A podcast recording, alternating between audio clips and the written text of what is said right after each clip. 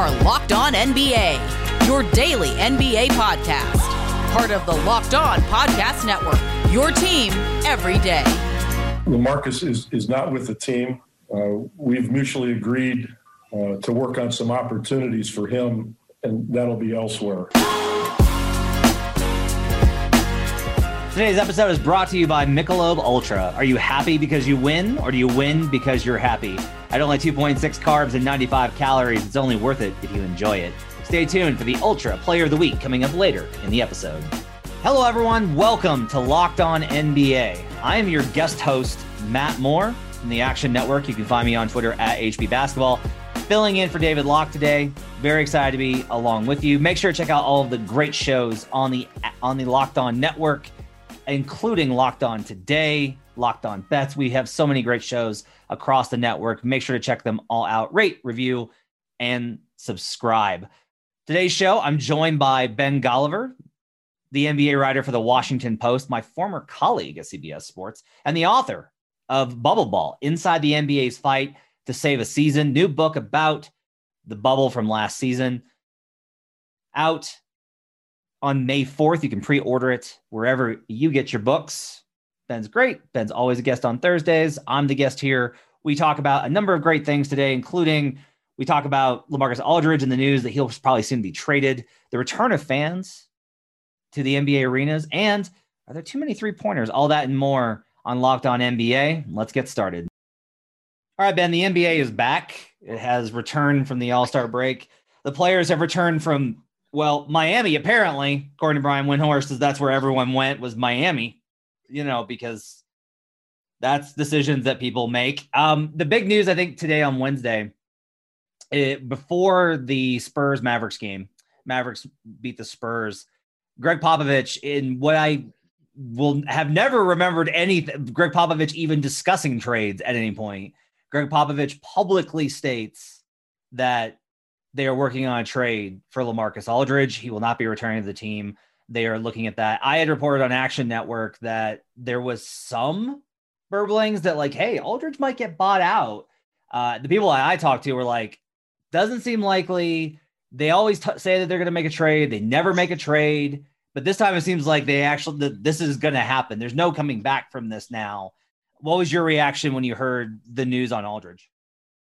Yeah, I mean, was it just sort of saying like, "Hey, we're having a garage sale. If anybody's interested, make us your best offer." I mean, that's kind of what it felt like. I mean, it seemed like it was a mutual decision to kind of part ways. Look, his role wasn't that huge this year. Their style has kind of gone away from him, and I think that he's at the end of the super productive portion of his career. At least he was, you know, probably a year or two ago as well, and it's just kind of been decline ever since.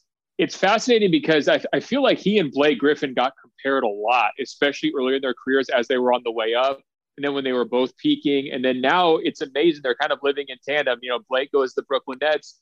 Uh, you know, potentially Aldridge could get traded or bought out, find himself on a contending type team, kind of within a few weeks of each other. It's just amazing how sometimes guys get linked like that. I just remember Matt, like way back in the day, the Blazers' edge debates. Would you rather have Aldridge or Griffin? One's a highlight player, one's more fundamental. You know, uh, Blake's all offense, and Lamarcus is more balanced two-way player. I mean, those kinds of debates would just go on for years and years and years. And it's just weird how they've kind of been linked together at this stage of their career as well. Yeah, the symmetry. I'm I'm having a hard time with all the what were new players when I started writing that are all now reaching the twilight of their career. Um, with Aldridge, I think it's it's interesting. He's in an interesting spot. I think the offers for him are going to be pretty sparse unless the Spurs add on something like you know, look if you, if you if you use Aldridge as the cash part of a of a bigger deal, and you were to add on one of the younger players, because they do have like a lot of really good young players, and they're all pretty much on the wing. Like you have DeJounte Murray, and you have Derrick White, and you have Keldon Johnson, and you have Devin Vassell, and like all these guys, Vassell, and like all these guys are are there. So you could probably put something bigger together, but it's just so unspurs like. I've been focused on this for two years now that I, I, went through the Spurs and we're just like doing some research on San Antonio. I was like, huh, that's weird the Spurs are way worse with Aldridge on the floor in terms of net rating. That's odd. And then I was like, okay, well, that's got to be somebody else. Like that's just somebody else's fault. Clearly, it's not Aldridge because he's playing great. He was an All Star la- or was in All Star discussions, I think, last year. Um, and then I started looking at it and it was like, no, no, no. Uh, DeMar DeRozan is better with Aldridge off the court and DeJounte Murray's better. And this is this year. DeJounte Murray's better with him off the court and Rudy Gay's better with him off the court. As every single player was better, especially on the defensive end with Aldridge off the court. That's really the problem is that for whatever reason, instead of talking about in terms of LaMarcus Aldridge is good or bad, I've tried to put it in context of this is not working. Like the combination of him and DeRozan has always struggled offensively because of the space that they occupy. Defensively, though, I do think Aldridge has kind of taken a, big step backwards, and that I think is going to be one of the challenges for finding a suitor for him is is finding teams where he could be protected by the scheme, and and there's just not a lot of those places where that can be the case, and that has the money to send out in return for him, which is 19 million. Well, for sure. I mean, look, eh, how many guys his age are really awesome defenders in this kind of era where everybody's a shooter, right? Where you have to cover all this ground, where you have to get out, where you have to move and recover and all that stuff. There just aren't very many bigs who are 35 years old who are, you know, elite defensive players or even plus defensive players. And so I do think he kind of grew up before our eyes a little bit. I think he got down to San Antonio right the, the smack of his prime and you know it's kind of quiet down there. Maybe they get less attention than other spots. And then you know you fast forward five six years whatever it's been and we're all like wow wait a minute. Lamarcus is in his mid 30s like what happened there? It, it, was also interesting to me like you go back to the bubble last year for example how much more exciting refreshing smooth i mean all these positive words they looked without him there you know and it seemed like oh that, that could really harm them uh, when they announced before the bubble that he wasn't going to be, uh, you know, playing down there at Disney World. They didn't skip a beat. They actually looked much more like their more natural self. Everybody found and stepped up into really nice roles. And so, you know, to me, the writing was on the wall here. And I'm just kind of curious from your perspective, if you're a contender, are you interested in Aldridge if you can trade for him? You know, maybe say like, let's say uh, you've got a trade exception, so you can just take his salary for the balance of the year. Are you willing to do that? Or, I mean, do you just kind of sit around and hope that he gets bought out and, and they just reach some sort of an agreement? Because it is a big number, like you're describing, not gigantic, uh, but certainly I, I, don't think he's bringing that kind of value to a team at this stage, uh, even though there's only a few months left on that contract. It's wild to me that when I think about it, obviously the big candidate, we talk about trade exception is Boston, right? And like, what's a better outcome for Boston? Nikola Vucevic or Lamarcus Aldridge? And like the answer is like pretty clearly, and we'll know Vucevic like Vucevic is much is a much better option for them. Even honestly, because of of what like Vucevic was coached by Frank Vogel and then Steve Clifford. And in that time, like he's not a good a, a plus defender, but he's a fine defender. And you can build a scheme that can limit his problems and be okay with him. Um, I think Vucevic in Boston would be great versus like Aldridge. Uh, does that move the needle? Like, does that really change anything? And it seems clunky with Tatum and Brown and you know they're very they're very perimeter three oriented and that kind of messes it up like it's complicated to find you know if there's a buyout i think there's a lot of places like you know if andre drummond gets bought out and chooses the nets then aldridge if he's bought out can just be like okay i'm going to go win a title with the lakers you know come in as the third center fill in some minutes play power forward next to Harrell maybe in bigger lineups uh, play next to AD in some lineups, and, and that's totally fine. Likewise, I think probably um, I don't know if he's what Brooklyn's looking for because they they also are so perimeter oriented. But you know, if, if they miss out on Drummond, do they add Aldridge as well? Because there's a lot of talk that, that Brooklyn's going to be in in pursuit. Also, I think maybe more likely for a trade, you got to look at like either a three way deal or a team that's basically looking to collect assets in exchange for you know X Y Z. But the Spurs are working with Aldridge, and Lamarcus Aldridge is not going to be like, yeah, I want to go to Charlotte. Like that's not a thing, right? Like that's not a thing that he's going to be. Oh, it's got to be. It's got to be ring chase mode for right. sure. I actually kind of like the idea. What if they just like form this, you know, the super team of guys who just need a home? What if they don't choose Drummond or Aldridge? What if it's just both? What if it's the friends of Kevin scenario, right? Where KD just calls up his Longhorns buddy. It's like, hey, Lamarcus, what's going on, man? You want right. to hop aboard for a ring chase and just load up this front court that everybody was mocking two months ago. Um, I think that would make them even more the most hated team in the league if they aren't already. And I think it would be pretty funny. I mean, would it work? Let, let me ask you that. If they brought in Griffin, Drummond, and Aldridge, and it Man. was just like, we're this is our new look front court. We had to clear out Jarrett Allen. This is who we are now. You know, we know you're all going to make these like goofy, like clutch point graphics making fun of our, our group, but hey, we don't care. We're going for it all these guys haven't won a title previously, at least the new ones, you know, whether it's Harden, Drummond, and and Aldridge. I mean, that could be a pretty wild, like, I mean, it's not exactly the A team, but you know, maybe it's the C plus team. Well, a lot of it's like if you can get, you know, how many minutes, how many good minutes do you need out of Aldridge? Like, can you get 10 good minutes for Aldridge off the bench? Yeah, I think so. Like, I think you can get 15 good minutes for Aldridge. They can get 20 good minutes for Aldridge. It provides you kind of reinforcement in case you need to uh, to fill in minutes in case of injury. Now they have the ability to go small now, right? With Jeff Green and Blake Griffin, they can go small for 48 minutes if they have to. A lot of it for the Nets is just like their formula is is what I like about Brooklyn is they're not subtle. There's nothing subtle about Brooklyn. They're just basically like, yeah, we have Kyrie Irving and James Harden and Kevin Durant. Yeah, we're gonna ISO a lot. Yeah, we're just gonna score a ton because we have these three guys and then we're gonna figure it out from there. Like the the obviousness of the Nets, I actually kind of find endearing to a certain degree, and like adding those guys, I do think is kind of interesting from the perspective of like you could do a lot of different things with those three guys. Like with Aldridge, you're playing a lot bigger, and like you're obviously playing in the post more, which I guess that takes away from Kyrie Irving's post touches, but that's neither here nor there. Um, you know, with Blake, you're doing a lot more of short roll, and with him as more of the small ball five, and with Drummond, you're just running pick and roll over and over and over again to try and just put pressure at the rim. Um, the question is going to be like, well, if Aldridge is a sub defender and Drummond is a sub defender and Blake is a sub defender, but I'm really big on this. And and before we get a break, I did want to get your ideas on this, and we, we should talk about Aldridge's kind of like legacy too. But I'm right now in the mode of, you know, defense wins championships. I think that's still true, but it's no longer like how good is your defense. It's can you find defensive solutions in a playoff series? And yeah, do you have enough different ways you can go? Basically, right. can you match up with everybody who's going to come into your path? Right, and and that's kind of the question is like, if you have the ability to go small with Blake and Jeff Green, and if you have the ability to go big, like if they were the face of the Lakers, if, if they did what we're talking about here and they just tacked on all these ring chasers, and they went up against the Lakers with AD versus Gasol, you know, AD and Gasol or AD and Harrell eh, or whoever, they would have LaMarcus Aldridge and Blake Griffin and Andre Drummond to throw at all those guys. They would be able to battle the Lakers' size. It's kind of interesting in terms of the versatility that they would have.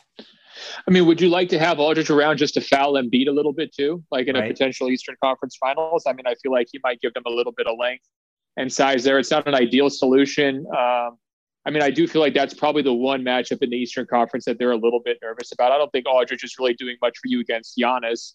Um, you know, I, I, think his defensive numbers just kind of haven't been there um, the last couple of years. So uh, yeah, I think it's it, they're probably looking for matchup versatility. Uh, you know, looking for ahead of the playoffs, and he could potentially help there. You were talking about legacy and all that with Lamarcus. I mean, I just remember you know being in uh, you know Portland covering the the Blazers for Blazers Edge when he left for San Antonio. It felt like you know the dynasty for the Spurs could live on. Right, he was going to take the mantle from Tim Duncan. At least that was the kind of discussion. He was going to grow old with Kawhi Leonard, and then pretty quickly it it became clear that wasn't going to be how the story was going to go. Kawhi had his own ideas. He gets out of town. I think Aldridge never played great in the playoffs for San Antonio, and like the one year against uh, you know Golden State, you know, his numbers were pretty pedestrian. He didn't really, you know, nobody was going to look fantastic against those Warriors teams, but he certainly didn't. I wonder when you're looking back at his San Antonio tenure, and that was a pretty big free agency move for them. They got a lot of attention and credit for that because they had never been this major destination. And of course, the Texas, uh, Texas homecoming played into it. Like, what grade would you give Aldridge eh, or the Spurs era Aldridge, you know, for that time period? I feel like, you know, looking back on it, it's kind of a disappointment, right? I mean, I, I wouldn't give it like a D, but, you know, I, I think they made the Western Conference Finals once. Um, you know, they, they really didn't make that competitive series. Aldridge probably never got, you know, fully peaking like maybe people thought or hoped that he would.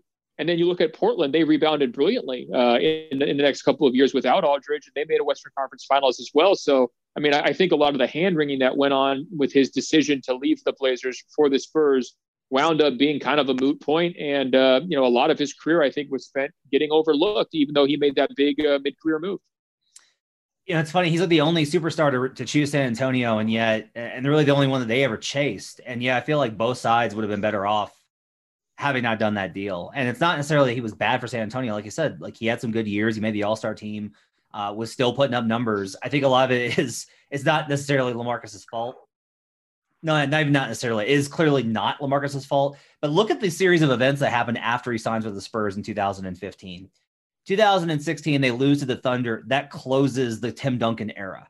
Like their inability to get out of, of the OKC series, Tim Duncan retires afterwards. Uh, the following season in 2016, or in 2017, rather, they do make the Western Conference Finals, but Kawhi gets hurt. That kickstarts the Kawhi entire thing. There was a lot of tension internally with the with the Spurs that was reported on in terms of like Lamarcus wanted to play more in the post and they were trying to space him out. And finally Popovich went the other way and was like, okay, we're just gonna like you just you do you and like recommitted to him. And then the Spurs like stopped winning 50 games, specifically when Aldridge became the best player. Uh, on top of the Kawhi trade, which obviously was the biggest thing. Like none of these are things are are all Aldridge's faults. It's just like this is what happened. Meanwhile, the Blazers have made the playoffs every year. Dame has, has erupted. And if Aldridge had stayed and had kind of been like, okay, it's cool if, if Dame becomes the guy, then he's like this beloved, underrated superstar still in Portland. Like it's interesting to see how it would have been different had he never made that move. Oh, for sure. I also feel like, uh, you know, he's one of these guys where people are going to look back on his basketball reference and be like, why did he not shoot more three pointers? Like, why was he so resistant to it? If he had come along five years later, would he have been way better and like a no brainer Hall of Famer? And was it just a, a, matter of him coming along just a little bit too early and just being a little bit too resistant to the evolution of the sport, right? Because he really didn't get into the threes in the last couple of years. And he had such a pure shot all the way through, and he was so comfortable hitting it at 18 feet. And just for whatever reason, he had that uh, that mental block. And I, I really do think it held him back and held his teams back at various points. And um, you know, it just kind of kept him in that very good but not great category, and ultimately that wasn't quite good enough. So I don't know if he has any regrets along those lines. You know, he did experiment it like with like you said at, at various points later in his career, but um, I do feel like he's one of those guys I look at just the, the, full body of his work, and it's it's sort of like a Chris Bosh thing. Now with Bosh, it was the injuries, right? And uh, obviously the the very scary health thing towards the end of his career. But with Aldridge, it's like this guy should have been better, in my opinion. Like he should have had a much bigger, more impactful career than he did. And if he goes and tacks on a ring here at the end and, and hops on the right team and they happen to win it, um, you know, that, that's going to be great for him. You know, kind of you tip your hat. But it, it's not exactly how I thought things would go when I remember seeing him when he was 25 years old and just looking so dominant with such a pure shot and the, the right combination of physicality down low and the post moves and everything else, the length on defense and the versatility it just never quite came together. It was kind of a tease the whole way through. Let's take a break. When we come back, we're going to talk about the impact as fans start to return to NBA arenas as we get closer and closer to that when we continue on Locked On NBA. You know, for me, the highlight of All Star Weekend was a three point contest. It's always a lot of fun for me to bet on. It's also just a lot of fun to watch. I think it's the marquee event for the NBA now at the All Star weekend. Man, did Steph Curry put on a show. 31 in that first round, just an incredible performance, winning his second three point contest. It's kind of shocking he hasn't won it more, but that was his second. He's also had two second place finishes. And just seeing Curry being able to shoot like that again, seeing Curry on that kind of stage was really incredible. And he really en- embodies the joy, the happiness, the enjoyment of the game. And that's what Michelob Ultra really tries to convey as well. You know, Michelob Ultra, it's only they say that it's only worth it if you enjoy it. It's only 2.6 carbs, 95 calories. They believe that joy creates success. Enjoyment isn't the end game, it's the whole game. And no player embodies that better than Steph Curry. That's why he's your ultra player of the week. Betting on the NBA doesn't have to be a guessing game if you listen to the new Locked On Bets podcast, hosted by your boy Q and handicapping expert Lee Sterling. Get daily picks, blowout specials, wrong team favored picks, and Lee Sterling's lock of the day. Follow the Locked On Bets podcast, brought to you by betonline.ag, wherever you get podcasts. Back here on Locked On NBA, Ben Golliver alongside me, Matt Moore filling in for David Locke. Ben, gonna have fans again, which is gonna be a trip. As weird as it is to not have fans, it's gonna be weird to have fans back in arenas as well. Uh, the NBA actually has a post up that talks about, you know, arena by arena, where these different arenas are. Uh, on March 9th, the Hawks announced that they're going to start selling single game tickets. They're going to be at a limited capacity, 10% to start with. The Celtics uh, are going to start on March 22nd. They're going to be at 12% capacity. These arenas are all going to be below 25%. Uh, the Mavericks, I think, are going to be one of the ones that are probably going to be a little bit more aggressive because of Texas obviously opening its doors.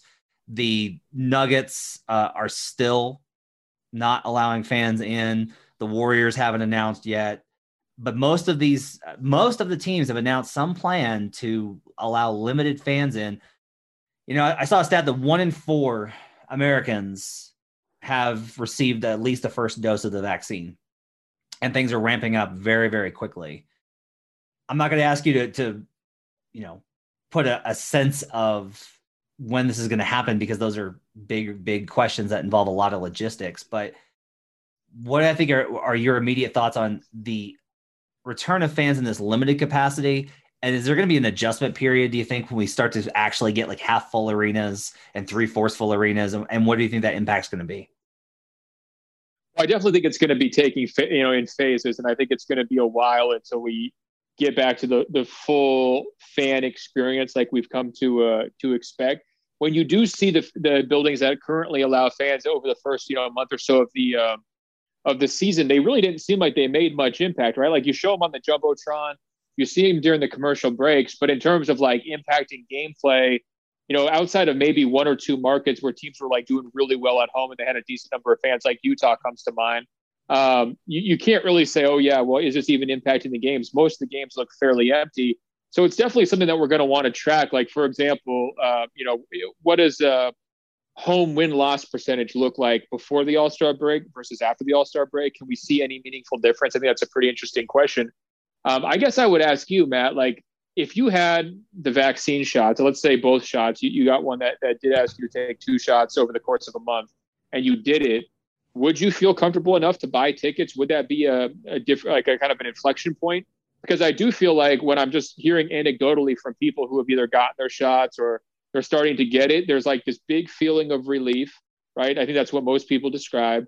It's this idea of like, okay, um, the absolute worst things, you know, in terms of death or like, you know, months long illness are probably no longer going to be an impact.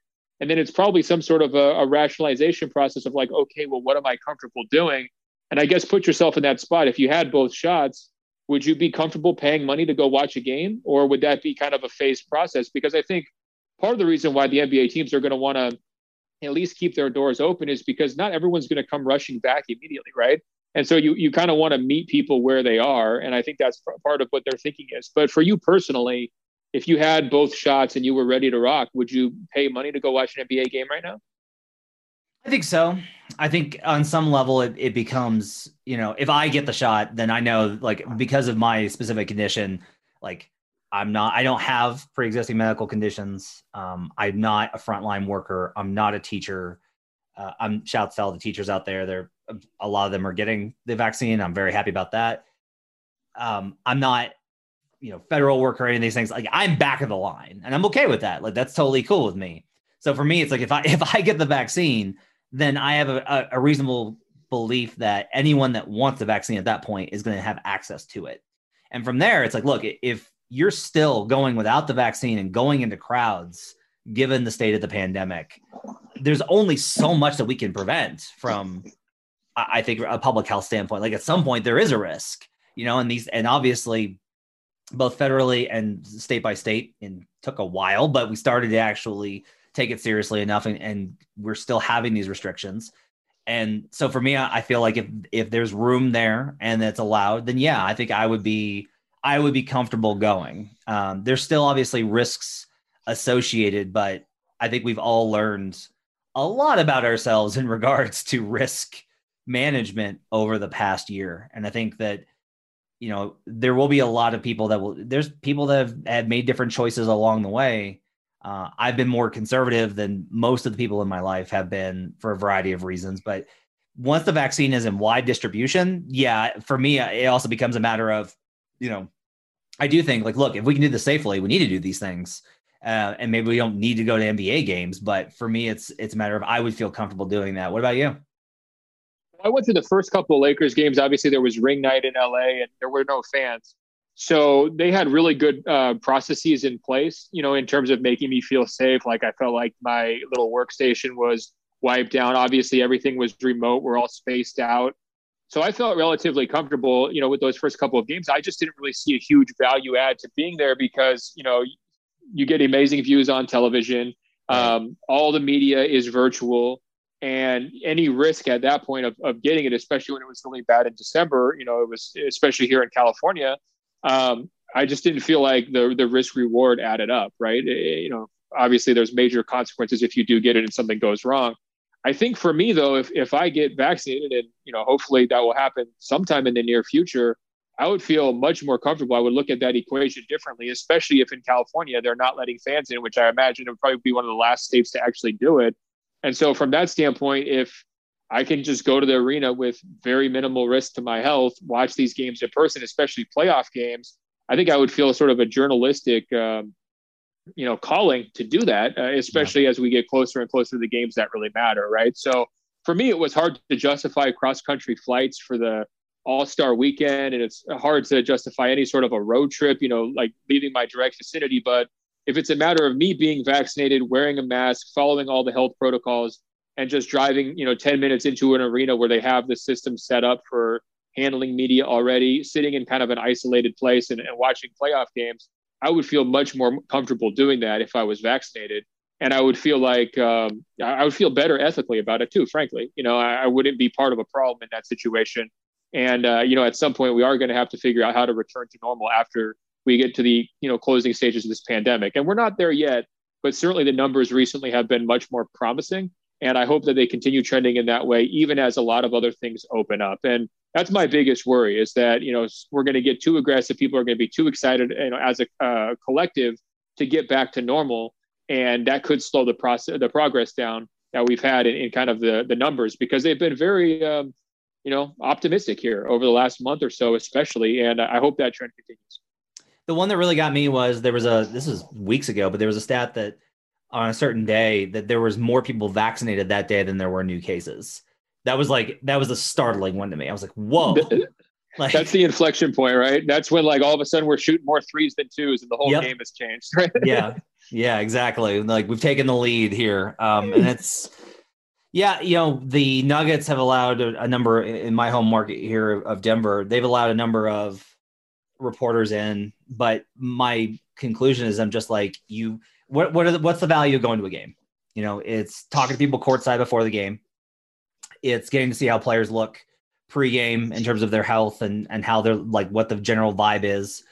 It's talking to the coach before the game to get a sense of what strategy is going to be like, and you know, talking with other media, especially visiting media, to get a sense of of where the other team is at it's being in that locker room afterwards to be able to get a sense of you because you do pick up on vibes. Like you of course. pick up on the vibe of the room. And without those things just being in an arena and like you know the i'm grateful for the seat but weighing that and then still having to do the post game stuff on zoom which i totally understand the reasons for that. For me i'm just like i'm just going to be here and I, have i've told the nuggets i'm like i'm probably going to be here until i get vaccinated like that's just probably the reality of it um but it's it's interesting to see this this kind of return. It is what's crazy for me though is like by the end of the playoffs, right? Like if we if we game this out until July, it's like this might be at least like 70 to 80% normal. And that just the idea that is wild to me. I'm I'm just I'm really excited for that first time that you that somebody makes a bucket and the crowd just goes nuts and you get to hear that and it's not piped in and it's not inauthentic. Like I, I as somebody that you know fans are fans, I'm genuinely really excited for the first really big fan game in the NBA. Oh, 100%. I mean, you were running down all the reasons why you would go to games in the past. And I think for me, like, especially the high level playoff games, the finals games, it's always about the tension of the crowd, right? It's yeah. a lot of people who love the sport, who are watching it played at the highest level, who have no clue what's about to happen, right? Because we can't preordain these things. And we're just all, everybody's kind of collectively on the edge of their seat. That feeling money can't buy. That feeling is one of the things that I've absolutely missed during the pandemic more than almost anything else. And, you know, being at some of the finals games during the bubble, there was real tension, you know. I mean, but it was a different kind of tension. It was a bunch of people being like, God, Jimmy Butler really doesn't want us to go home and leave this bubble. He's just going to stretch this thing out as long as he possibly can, isn't it? I mean, that was it was kind of a different type of tension there. People, you know, the the experience was weighing on people in different ways, but it, it just was not the same when the crowd was a few hundred people, you know, of, of loved ones compared to twenty thousand people screaming. And you know, we're probably not going to get that for this year's finals, but you you fast forward to next year's finals, that's going to be absolutely possible. I mean, you're seeing some of the other sports be more aggressive in trying to fill up their buildings. I don't really anticipate that for the NBA here down the stretch. I feel like you know the the kind of proportions that you're describing, it's going to be very gradual, you know, in, in terms of, ret- of a return to normalcy. But it's going to feel great, you know, when everybody's back in watching a finals game, twenty thousand people, basketball the highest level. I mean, it's thoughts like that that just kind of keep me going as we're sitting through here, uh, you know, in whatever this is, month 12 of uh, this intermission in all of our lives. Let's take a break. When we come back, there's a new article out from ESPN, Kevin Arnovitz, and I want to talk about the game and where it's at in terms of the three pointer and how stylistically different the NBA needs to be. We'll talk about that after the break on Locked On NBA. Today's show is brought to you by Bet Online, the fastest and easiest way to bet on all your sports action. Football might be over, but NBA, college basketball, March Madness, and the NHL are all in full swing. Bet Online even covers awards, TV shows, and reality TV. Real time updated odds and props and almost anything that you can imagine. Bet Online has you covered for all the news, scores, and odds. It's the best way to place your bets, and it's free to sign up. Head to the website or use your mobile device to sign up today and receive your 50% welcome bonus on your first deposit with the promo code locked on. Bet online, your online sportsbook experts. Today's episode of Locked On NBA is brought to you by rockauto.com. Rockauto.com brings you the best prices for all different makes and models, and they're always consistent with their pricing. So if you go to a big box storefront, you are going to get a different price than a professional does. Do it yourselfers just don't get the same price. But rockauto.com, the price is the same for everybody. They always offer the lowest prices possible rather than changing prices based on what the market will bear, like the airlines do. RockAuto.com is for everybody, and it doesn't require membership or account login. RockAuto.com is a family business. They've been serving auto parts customers online for 20 years. Go to RockAuto.com to shop for auto and body parts from hundreds of manufacturers. And if you go right now, use locked on in their How Did You Hear About Us box so that they know that we sent you. Amazing selection, reliably low prices, all the parts your car will ever need at rockauto.com. Cade Cunningham, Evan Mobley, Jalen Suggs. How much do you really know about these potential NBA stars of tomorrow? If you want to know more, you need to subscribe to the Locked On NBA Draft Podcast. Prospect scouting reports, draft rumors, mock drafts, and full coverage of March Madness four days a week from credentialed draft experts. Subscribe today and follow Locked On NBA Draft. Back here on Locked On NBA, thanks for making us part of your day. Matt Moore, joined by Ben Golliver. And Ben, Kevin Arnovitz, who you and I have known for um, a long time, to say the least, had a great article on ESPN this week. He talked to some executives and got their sense on it. And the big headline is pretty simple. NBA insiders say that all these threes are reaching a critical mass. It talks about the level of basically how homogenous the NBA has become, how difficult it is to defend at this level. I thought was an interesting point that it made about no one, we'll get into that in a second, but I think it's interesting. The, the core question here are there too many threes in the NBA game right now? Is it just too many threes? Is that the issue? Is there an issue with the, how the game is played right now? Is threes the issue? And if so, what's to be done about it? Uh, I don't mean to, to, be this reductive, but I'm gonna. Uh, your thoughts? Yeah, I mean, look, there's been an awful lot of threes. It feels like it, it gets worse and worse every year from that standpoint. And I would say, in my personal opinion, it is too many.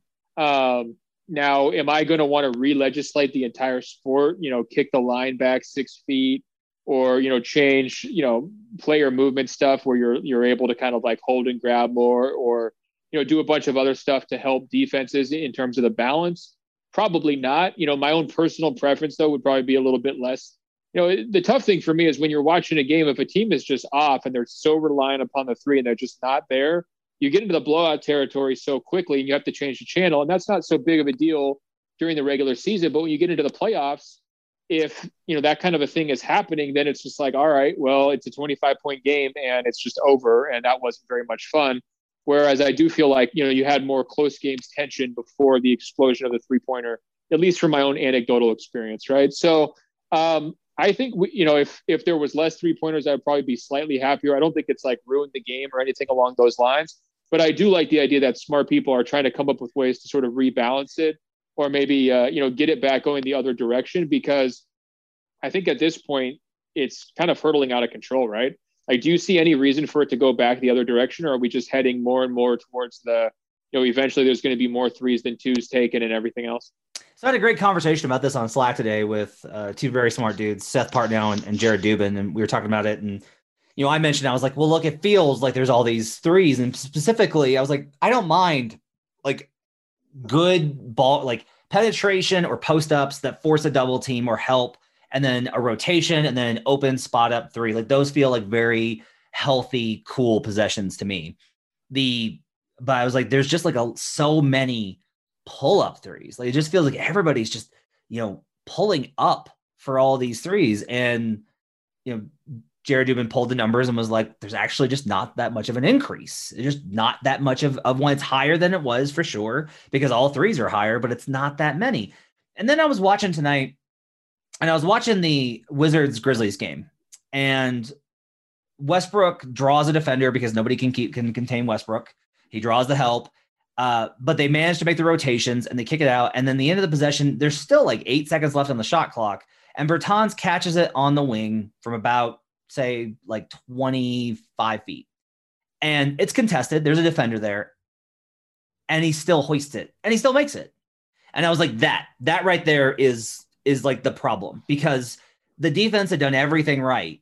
And it wasn't like he had to work to create this really difficult shot. It's just like, nope, he just rose up and fired and it went in. And that to me, I think is part of the issue is that so many times, like, in the where the conversation I came to with Jared and Seth, a lot of it was they asked, like, so you're saying there's the shooters are just too good? And I was like, yeah, I kind of think so. Like, I think that's one of the key problems is even if you're defending, you're just still not able to defend well enough. I think that part of the issue is on containment. Like I've thought this for years that you can't stop Westbrook from getting to the rim. You can't really stop Lillard from breaking down unless you put two on ball and really blitz him. Um, John Wall, same deal. Ja Morant, same deal. You can't, nobody can contain on the perimeter. Like that's one where I do think possibly we might want to return some of the rules or at least start looking back at hand checking. No one can contain. And so if you can't contain and these guys can all reverse the court so well, then yeah, you're just going to wind up generating a ton of threes because the defense has to collapse to prevent a layup. And in doing so, you know, those guys could all make the pass to the weak side. So I think you have two problems here, which is the shooters have gotten so good that they can just hit over whatever contest that you give. And then the other problem is that you can't contain. And, and that's why eh, the feeling is, which isn't necessarily what the numbers say, but the feeling is that nobody in the NBA can defend anymore. And I don't think that's true. I think there's some some really great defensive teams, but I do think that they can be neutralized by how good the offense is. One thing that we've always seen is that the NBA kind of like eventually teams adapt, and and maybe Nick Nurse opened the door to this with how much he and Erik Spoelstra have used zone but it's hard to imagine zone being pure independently. Like that, that doesn't feel like it's going to be enough in order to rebalance things. Like I don't have any sort of idea. And everyone I've talked to um, about this issue, nobody really has an idea on what you can do to rebalance it because of where the rules are. Yeah, look, I also think that you know the defense is being stretched and broken. You know, I think that's more of a regular season problem. It's more pronounced in the regular season then during the playoffs, you can understand why it would be hard to max out and cover all these guys and rotate and you know do all the things you have to do defensively every single night during the regular season, especially during a season that's condensed where you're playing more back to backs and you've got all these weird rules about what you can and can't do off the court, and it's just kind of a strange and you know very challenging season for these guys uh, in terms of you know what their lives are like on a day to day basis. I mean, I think if I was you know one of these guys, one of the first things I would give up, Matt, you know, during this year would be making the extra rotation on defense, right? it's like that's all right, you know. We give up a few extra threes, you know. I'm willing to live with a couple guys hitting those those corners. um, you know, because we've got enough uh, else going on. And I do think usually you see defenses perform better during the playoffs, and especially the deeper you go in the playoffs. And you know, when everybody's ramped up defensively with their effort, you're still going to see a guy like Duncan Robinson get off during the finals like he did eventually. But uh, you know, for the most part, it's something closer to what we've been used to in the past in terms of style of play. It's not just this fun and gun stuff, especially that we see here recently during the regular season. So um, I want to see this continue to play out in the playoffs like year after year before I'm willing to call this like a crisis that needs addressing. I was curious. I don't know if you watched the three point competition when they had those guys taking what, what was the Mountain Dew shot or whatever from like way back. It was so interesting how like that was the separator, right? Like Steph could shoot that no problem. Like he had the technique, it looked normal. He's been practicing those deep bombs forever. I mean, obviously Lillard is hitting like a basically a half court shot to end the All Star game, right? So the very, very best shooters are comfortable out in that deep range. But even guys like Zach LaVine or some of the other three point comp, uh, competition contestants really struggled with that deep shot. Like it was like that was the separator. So that one got me wondering, like, well, is this just a matter of look, if the shooting has gotten better, do they need to kick the line back a little bit? And would that rebalance the game by itself? You would still have sort of modern spacing, and you'd probably everybody would be playing five out, but maybe you know, the efficiency numbers go down enough where it's like enough incentive for people to attack the basket more and, and do a little bit more going to the basket as well. But um, I'm not sure there's an easy answer. I think this is one uh, situation where the G League could help, though. Like, if the G League experimented by kicking the three point line back like 18 inches, would you be in favor of that? Probably not. And the reason is I think the biggest problem is that the defenders can't cover enough ground. Like, you, this is one of the problems is you know, if, if you move it back and it gets harder for those guys to hit it over time, I think they'll adapt to it. I think if you get, you know, one thing is like those guys don't, some guys don't take a lot of those shots. I'll also note, by the way, on Zach LaVine's first attempt, it rattled in and out. And the reason I remember that is because I had a sizable amount of money on Zach LaVine to win the dunk contest or the three point contest. And had he made that, he advances past Jayson Tatum and makes a second round, and I get another chance at it. Um, but I do think these guys over time, I think they would get used to it and you're asking the defense to cover more ground. It's interesting that you say move it back because I thought about the opposite, which is make it easier for the defender to rotate in, shorten it. Like let's make the game a little tighter and that increase and you know and even that way because that's the question, right? Is if if it's shorter, the passes don't have to travel as far, but the defenders have to cover less ground because one of the key problems is if you're running what the NBA, it's crazy some of the numbers I've seen. Um, I've asked a friend to give me some second spectrum numbers, and they provided stuff about how many teams are using drop coverage, and it's just like 80% of the league does drop coverage 90% of the time, and that's what everyone does. And in those situations, you you have to bring the weak the weak corner help over to tag. You just you gotta you have to bring help over, and so that guy then has to recover all the way to the corner. And you just see so many times they can't make that rotation. They can make it in the playoffs because you're right, the energy level is higher. But that to me is kind of the issue is if you if you increase the distance, maybe the percentages go down, but the offense still functions the same because that's still the optimum result versus I think if you shorten it, you might actually get better defense. Like that's the question is, do you want lower percentages or better defense? That's really the question that you're having to attack with this entire question.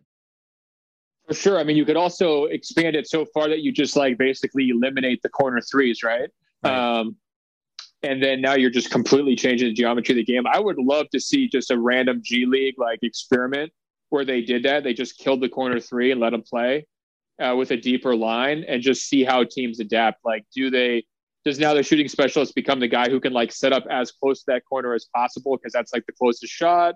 or you know all of a sudden you can't play five out because there's not enough room for all the guys so teams start going back inside with like a post up option i would just like to play out that simulation to see what it looks like and, and how the strategy adapts because i think the biggest downside to all of this is the homogenous style right like everybody playing the same and that is the frustrating part to me and there was kind of a sweet spot there in the mid uh, 2010s where you still had enough stylistic diversity to keep it keep it interesting and on a, any given night, um, you know, a lot of these games are just, you know, three point shootouts, especially when the defensive effort isn't high, you know, during the regular season. I think that's what's going to kind of erode uh, the fans. And ultimately, like fan sentiment should count for a lot, right? If you go to a game, you pay your money. This is, you know, obviously post pandemic, and you just watch your team jack up 53s and they're not even really trying that hard on defense because it's just sort of like, are we hot or not? That's going to be how we're going to play. If the entire league does, you know, continue trending in that direction over the course of an 82 game schedule, I think that is a tough sell to fans. You know, they want to see a little bit more than that. So uh, this is something the NBA should be studying, and they should be using the G League to kind of work some of these things out. That'll wrap it up for Locked On NBA. Thanks for joining us. Make sure to check out all the great shows across the Locked On Network. If you're not following me, you can catch me on Twitter at HP Basketball. My thanks to Ben Golliver for joining me. I'm sure David will be back next week, and you can follow all the shows throughout the week, Monday through Friday on Locked On NBA. Talk to you soon.